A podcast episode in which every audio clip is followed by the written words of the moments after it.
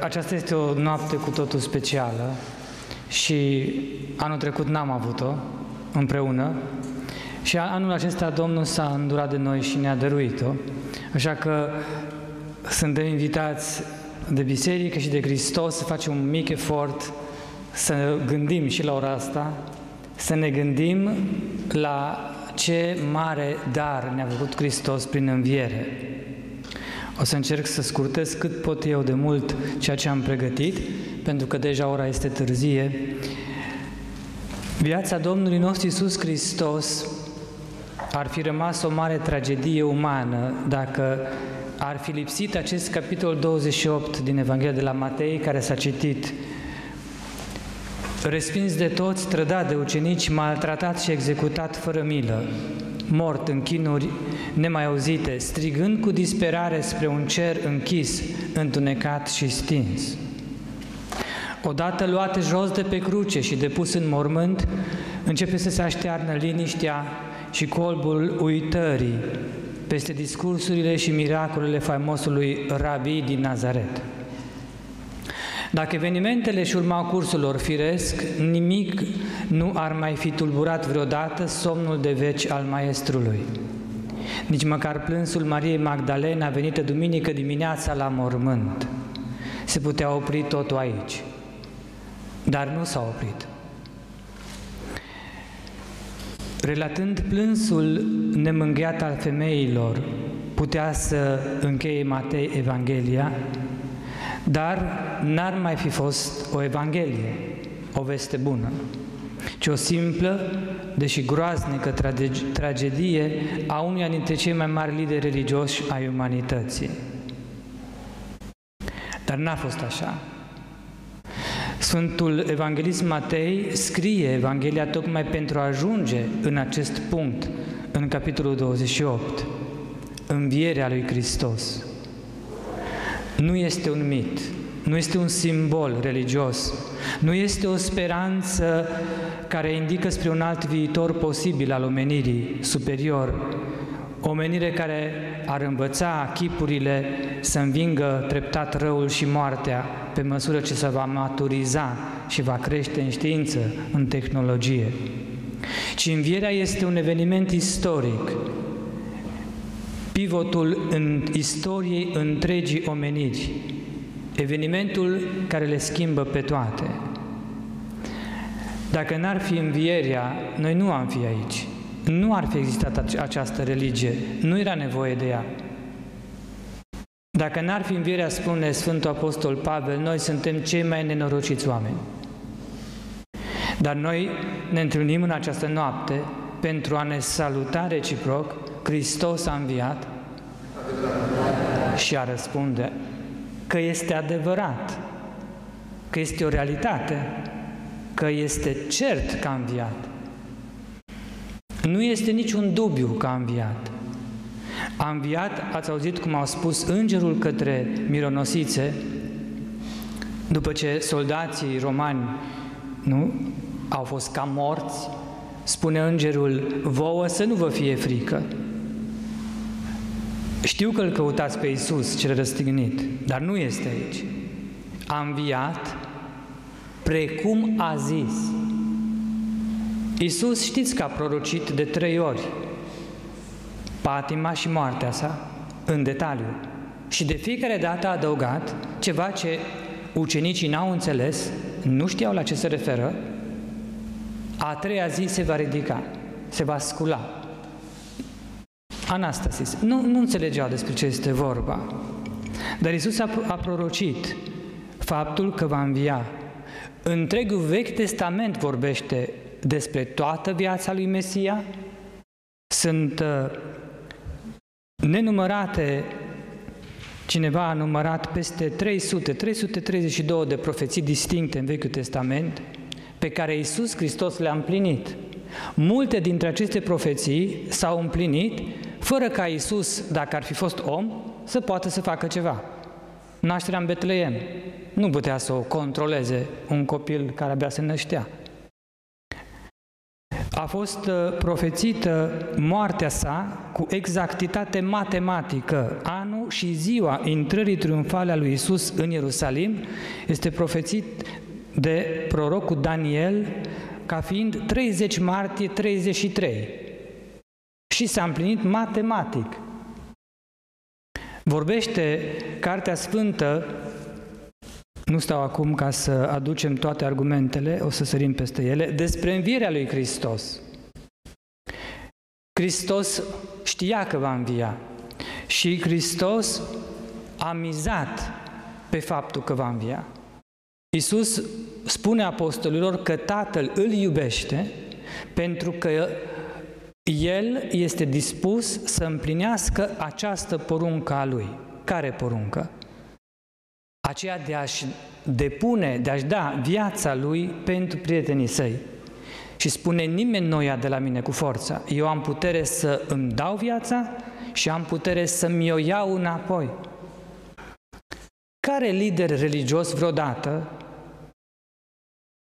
ar încerca să-și demonstreze propriile pretenții doctrinare, încercând să moară și apoi să învieze ca să demonstreze care are dreptate? Este cineva care poate să riște așa ceva, să moară și apoi să învieze, dacă este un simplu om? Niciun lider religios n-a încercat asta. Iisus însă spune că această poruncă a primit-o de la Tatăl. Nu pentru a demonstra ceva, ci doar pentru a-și arăta dragostea nesfârșită pentru oameni. Și Iisus a dus până la capăt. Sigur, în Evanghelia de astăzi, după ce se descrie acest eveniment al întâlnirii între mironosițe și îngeri, ni se descrie în a doua parte a pericopei reacția autorităților evreiești la vestea adusă de soldați. Sunt mituiți, da? Și ei sunt învățați să spună că au venit ucenicii ca să-l fure. Sigur, după ce Iisus a murit, faptul că, într-adevăr, mormântul a fost gol nu se putea explica în foarte multe feluri. Sunt numai două variante. Ori oamenii l-au luat, prieteni sau dușmani, ori Dumnezeu l-a înviat. Numai aceste variante sunt. Dușmanii sigur nu l-au luat. Iosif din Arimatea, proprietarul mormântului, sigur nu l-a luat. Ucenicii se spune că l-ar fi luat. Am văzut că acum este la modă din nou această teorie. Dar pur și simplu ei nu puteau să o facă. Nu se puteau, pe de o parte, măsura niciodată cu garda romană printr-o luptă armată. Pentru că, sigur, aveau la ei săbii, dar totuși erau după moartea lui Isus, deci trebuie să ne gândim în ce stare erau. Erau într-o stare psihică jalnică. Tocmai trădaseră. Se ascundeau de autoritățile care îi căutau. Mormântul era păzit cu arme și era sigilat. Iosif nu putea să deschidă mormântul, deși era al lui, pentru că era sigilat de autorități. Dacă totuși, cum spun autoritățile ebraice de atunci, ar fi reușit să-i convingă pe soldați să se prefacă că nu văd, da? Atunci acești ucenici ar fi fost cei mai evlavioși amăgitori din istorie. Dar nu funcționează teoria, pentru că dacă ar fi fost așa, nu s-ar mai putea explica moartea lor martirică pentru o falsă înviere. Toți apostolii au murit. Pentru ce? Pentru a aduce vestea bună a învierii lui Iisus din Nazaret, Fiul lui Dumnezeu. De ce să moară nu un om, nu 12 oameni? Toți creștinii din primele 2-3 secole au fost dispuși mai degrabă să moară decât să nu mărturisească învierea lui Hristos. Nu s-ar explica, dacă ar fi o farsă, toată activitatea bisericii de după Rusalii, prin care au întors apostolii efectiv lumea pe dos, continuând în numele învierii lucrarea începută de Isus, însoțiți de puterea de sus a lui Dumnezeu și de Isus însuși cel viu. Ucenicii deci cu siguranță nu l-au luat. Când femeile ajung la mormânt, ele constată că garda romană este încă pe loc. Cu siguranță sigiliu era încă acolo. Dacă ucenicii ar fi încercat să se strecoare în timp ce dormeau soldații, cum spun autoritățile, ucenicii trebuiau noaptea, când dorm soldații, să răstoarne, să răstogolească piatra, care era foarte mare și grea, și făceau un zgomot enorm. Deci sigur se trezeau romanii. Deci nu este această explicație în niciun caz. Faptul că autoritățile evreiești au dat vina pe ucenici că au furat trupul, dovedește că mormântul era gol. Singura explicație posibilă care rămâne, oricât de neverosimilă ar fi pentru mintea agnostică de astăzi, este învierea. Și aici mai este un argument pentru care ucenicii nu l-ar fi luat. Nici ucenicilor nu le venea ușor să creadă că Iisus va învia.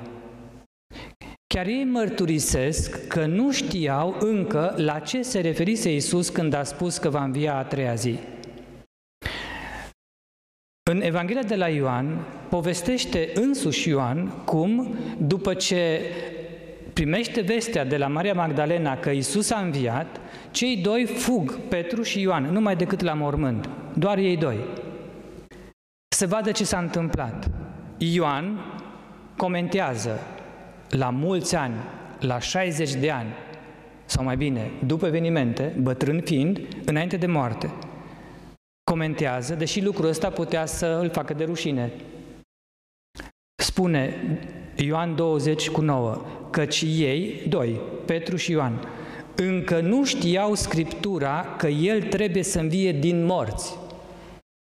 Ce înseamnă asta? Înseamnă că pentru ei învierea propriu-zisă, fizică, a lui Isus nici nu intra în calcul. De aceea nu puteau avea niciun interes să vină la mormânt să-L fure, că n-aveau ceva de demonstrat că a înviat. Ei nu înțeleseseră ce a spus Iisus. Nici nu credeau că este posibil să învie Iisus. Nici nu le cred pe femei când vin ca să dea mărturie. Totuși, același apostol Ioan e singurul care, atunci când intră în mormânt și vede mormântul gol, crede. Femeile găsiseră mormântul sigilat și gărzile acolo. Era sigur că nimeni nu l-a sustras noaptea. Atunci întrebarea este, oare ce l-a determinat pe Ioan să le creadă pe femei că a înviat Iisus și că nu s-a trezit dintr-un leșin sau dintr-o comă să iasă singur? Dacă l-ar fi furat cineva, o făcea în mare grabă. Iisus, amintiți-vă, era înfășurat în giulgiu. Peste el s-au turnat 50 de litri de substanțe, da, lipicioase. Toate s-au întărit. Nu se putea desface singur. Da? Deci nu este o ipoteză aceea că Iisus a fost, spun unii, că a fost leșinat și s-a trezit undeva în noapte și a ieșit singur. Dacă ar fi făcut lucrul, să presupunem, reducând la absurd că a făcut asta, atunci, în momentul în care a încercat să iasă din strâmtoarea aceasta, trebuia să le sfâșie și Ioan trebuia să găsească giulgiurile rupte în bucățele, aruncate pe jos de un om disperat. Odată Iisus nu putea să facă asta, pentru că Iisus, la ce a pățit vineri, nu se putea nici mișca. Cineva care a primit așa o bătaie și a fost aproape mort, chiar dacă a fost în comă, zice-se, nu se putea mișca 2 săptămâni din pat. Da, păi să se desfacă dintr-o astfel de strânsoare. Exclus. De aceea Ioan, când intră și se uită în mormânt, vede giulgiurile intacte. De asta spune Ioan că a văzut și a crezut. Dacă venea cineva să-l ia, nu-l mai desfăcea, că se grăbea, îl lua și fugea cu el cu tot cu giulgiu. Deci sigur nu l-a luat cineva, pentru că giulgiurile erau acolo. Iisus nu se putea desface singur, dacă nu murise. Singura explicație este că a înviat, pentru că giulgiurile au fost văzute de Ioan ca și un cocon din care a ieșit fluturele și care s-a lăsat, pentru că nu mai era conținut în interior. Asta a văzut Ioan. Da? Imaginați-vă cum ar fi să dispară un om dintr-un giulgiu, dintr-o dată, într-o fracțiune de secundă.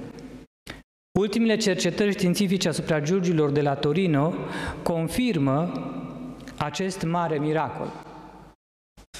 Așadar, iată ce i-a schimbat pe ucenicii demoralizați după moartea învățătorului lor. Faptul că l-au întâlnit fizic pe Hristosul înviat. Cu siguranță n-a fost autosugestie. Mulți spun că Iisus, de fapt, n-a murit, sau dacă a murit, n-a înviat, și ei au avut așa un fel de hipnoză, de stare, nu, de autosugestie, iluzie. Sfântul Pavel mărturisește totuși în Epistola către Corinteni, prima, capitolul 15, versetul 8, într-o zi, Iisus s-a arătat la peste 500 de oameni. Sunt peste 10 apariții lui Iisus în 40 de zile. Ca să credem că a fost doar o iluzie, ar trebui cumva să considerăm că ucenicii trăiau în acel timp într-o stare de halucinație perpetuă. Și atunci și apoi toată viața lor. Exclus. Mărturiile despre aparițiile lui Hristos după înviere sunt independente. Iisus a mâncat cu apostolii, le-a ținut cateheze biblice despre moartea și învierea sa, despre împărăția lui Dumnezeu, s-a înălțat la ceruri în prezența lor. Deci Hristos cu certitudine a înviat. Iisus este cu certitudine viu astăzi. Și de aici reies în încheiere trei consecințe foarte importante pentru noi astăzi, într-o lume necredincioasă. Prima consecință a adevărului învierii este aceea că unica religie adevărată este religia creștină și că celelalte religii sunt false în măsura în care contrazic creștinismul. A doua consecință, extraordinar de importantă, este că Iisus a probat faptic tot ceea ce a pretins, inclusiv învierea sa după 3 zile. Iar întrucât un om simplu nu ar putea face aceasta, reiese că nu era un om simplu. Reiese autoritatea sa divină și faptul că toate învățăturile sale, pentru că Dumnezeu nu poate să se înșele pe sine și nu poate să înșele pe alții, toate învățăturile lui Iisus Hristos sunt adevărate. A treia consecință, întrucât Iisus, cu autoritatea lui divină, a confirmat inspirația scripturilor ebraice, nu, a Vechiului Testament, Biblia nu este doar un cuvânt al oamenilor, ci este cu certitudine și neîndoielnic cuvântul lui Dumnezeu însuși. Orice ar susține lumea necredincioasă care încă zace sub puterea celui rău. Lumina s-a arătat și întunericul n-a biruit-o. Să-L urmăm pe Iisus, lumina ieșită din mormânt astăzi, ca să nu rătăcim pe calea vieții. Mărturisind cu toată inima învierea Domnului, să ne lăsăm astăzi umpluți de bucuria lui Iisus înviat. Iisus se arată Mariei Magdalena și îi spune un cuvânt: bucurați-vă! Erau stresați, au trădat, ucenicii au trădat, au crezut mai bine să nu învieze, să vezi ce o să ne spună, noi suntem niște lași. Și Iisus nu spune asta. Iisus are acest mesaj la înviere: bucurați-vă! Să ne bucurăm și noi de bucuria lui Iisus la revederea mamei sale îndurerate și a ucenicilor săi, după brutala execuție la care au asistat cu câteva zile în urmă. Să nu ne fie frică să-L întâlnim pe Domnul înviat, chiar dacă L-am trădat până acum, asemenea lui Petru și a celorlalți. Slăbiciunea noastră umană nu poate determina ruperea prieteniei sale cu noi. Deși suntem trădători și lași, Iisus cel înviat îi numește pe ucenicii săi trădători, îi spune Mariei Magdalena să se ducă să le dea un mesaj. Și Iisus îi numește cumva, în Evanghelia de astăzi, frații mei, slabi, lași, ai mei, sunt frații mei, îi fac eu tari, de acum încolo, prin învierea mea, prin bucuria acestei învieri care șterge orice neînțelegere dintre el și ucenici și orice întristare. Astăzi este ziua aceea făcută de Domnul ca să ne veselim într-însa. A spus Domnul, Ioan 16:20, voi veți plânge, voi vă veți stângui și lumea va râde și se va bucura. Voi vă veți întrista, dar întristarea voastră se va preface în mare bucurie, căci iarăși ne vom revedea. Și atunci când ne vom revedea, bucuria din inima voastră nu va mai putea lua nimeni de la voi. Bucuria noastră care este? Bucuria noastră astăzi este să-L știm pe Domnul înviat. Care este cea mai mare bucurie a unui om? Haideți să ne gândim, toți am iubit pe cineva în viața noastră. Toți am rănit pe cel pe care l-am iubit măcar o dată, grav, că suntem slabi. Cea mai mare bucurie a unui om nu este alta decât să știe că după ce a făcut rău persoanei iubite, acum o vede din nou acea persoană sănătoasă și fericită. Noi l-am răstignit pe Iisus, noi, nu evrei. Noi l-am răstignit pe Iisus. Pedeapsa păcatelor noastre, spune Isaia, a căzut ca un potop peste el. L-au zdrobit, l-au desfigurat, l-au omorât. Noi l-am omorât. Dar acum întristarea noastră, după ce am înțeles lucrul acesta, este prefăcută în mare bucurie, căci mirele bisericii, Iisus, este viu și biruitor și nimic niciodată nu-l mai poate vătăma. Bucuria noastră este să-L știm pe Iisus bine și bucuria Lui este să ne vadă pe noi că-L credem și că vrem să-L urmăm.